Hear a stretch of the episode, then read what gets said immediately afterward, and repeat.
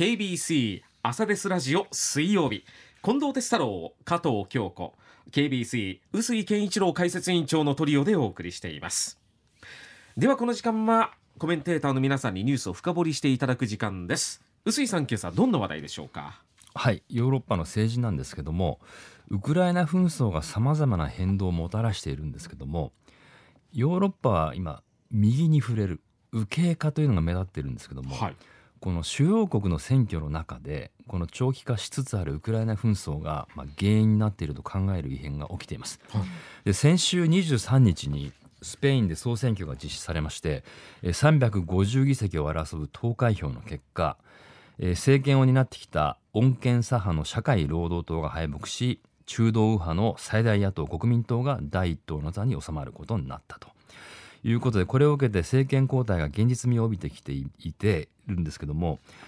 第1党の国民党の獲得議席が136これ単独では過半数いってません、うん、で与党だった社会民主労働党も獲得議席122ということなんですね、うん、かなり拮抗している、はい、こうした中極右政党のボックスというこれスペイン語で声ということを意味するそうなんですけどもこれが33議席獲得してこれ事前の予想通りだったということですけども第3党を占めた異変というのはこのボックスがですね連立政権に参加することになるのではないかということなんですが、はい。ただこれ数字足してもですね実はこれでも過半数にいかないのでうん。いろいろとこうどういうのことになるかわからないという事態でもあるわけですね。はい、はい、とするとこれはどういうふうに見るべきなんですか、うんはい、でこの県政の情動としては第一党となったこの野党であった右派国民党から主犯が指名されるということになりますけども、えー、今申し上げた通り過半数占めていないので、安定政権に向けてどこと連立を組むのかということであります。で事前の予想でもこの極右政党のボックスと組むという見方が強まっていたんですね。はい、で軍事独裁の政権だったスペインっていうのはこれ1970年代の前、はい、それが数十年ぶりに極右が連立政権に入るかという懸念があったということで。うんヨーロッパ全土で今非常にこう注目されているということなんですよ。うん、でこのボックスの党首のアバスカル氏はヨーロッパ統合、まあ、EU 自体に懐疑的な主張を繰り返してきましたしこれスペインのトランプとも呼ばれてまして LGBT の権利拡大とか地方の独立問題これスペイン掲げて,、ま、掲げてますけども抱えてますけどもこれについても反対する、まあ、短絡的な主張が目立つ人物だったということなんですよ。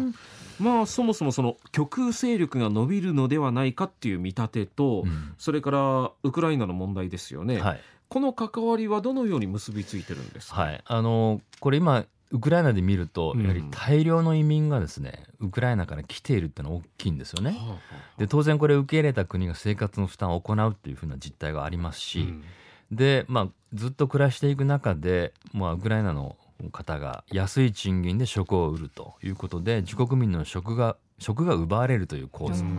これはドイツなどでも過去しばしば起きていたことなんですね。はい。で過去を振り返ると2013年に起きたシリアの内戦、これ大量の難民がヨーロッパに押し寄せて大変な問題になりました。でこれをどう受けるかでドイツやフランスをはじめ主要国の判断が揺れましたでこの時期ヨーロッパでは債務危機にも見舞われておりまして、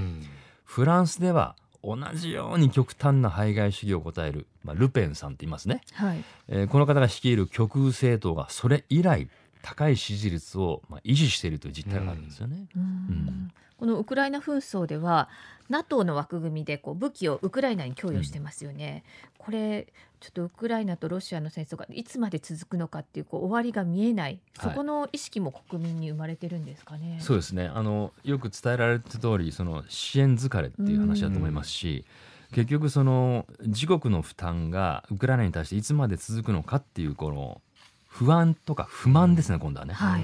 これが、まあ、短絡的に排外主義とかナショナリズムにつながるという傾向が強まっているということなんですけども、もう一つ、まあ、スペインの話なんですけどもう一つ大きな話実はあってこれドイツの地方選挙の話が先月起きたっていうのがあってこれ非常に大きな話だと思ってるんですけどもこれ旧東ドイツのチューリンゲン州というところにあるゾンネベルク郡というところで行われた選挙。これ首長選挙ですね、はい、軍の長の選挙なんですけどもここで極右政党の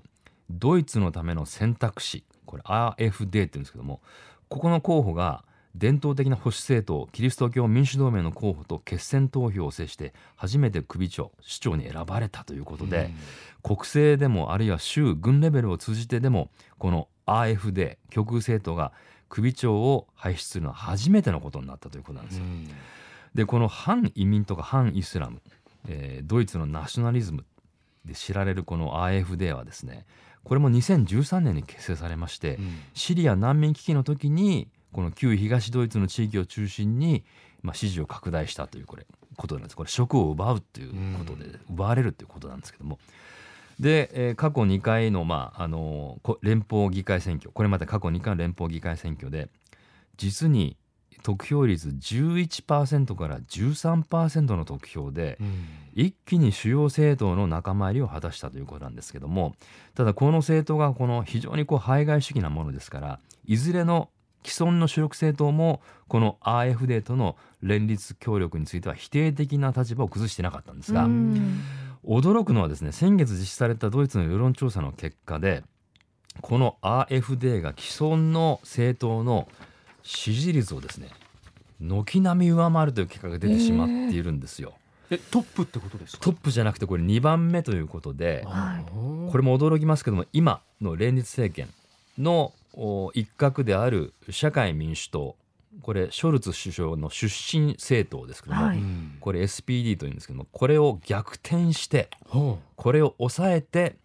全体で2番目の19%という過去最高の支持率を獲得していると、これかなりちょっと驚く話だと思ってますね。うん。で、まあ、この3党連立がひ非常に低空飛行でうん。いろいろこのウクライナ紛争に伴う物価高騰の問題とかですね、これドイツはあのまたロシアとのエネルギーの輸入の問題でこう天然ガスを使用する暖房設備をこれからは使用しちゃいけないみたいな政府方針が出されましてですね、うん。これに対する反発とかもすごいわけですよ。そういう現実的な問題からやはりこう反発があってうん。この極右政党に触れているということなんですけども、うん。それにしてもドイツはこの社会民主党ともう一つ保守系のキリスト教民主社会同盟がどちらかが中核を担う格好で連立政権を運営しながら政治を引っ張ってきたということなんで、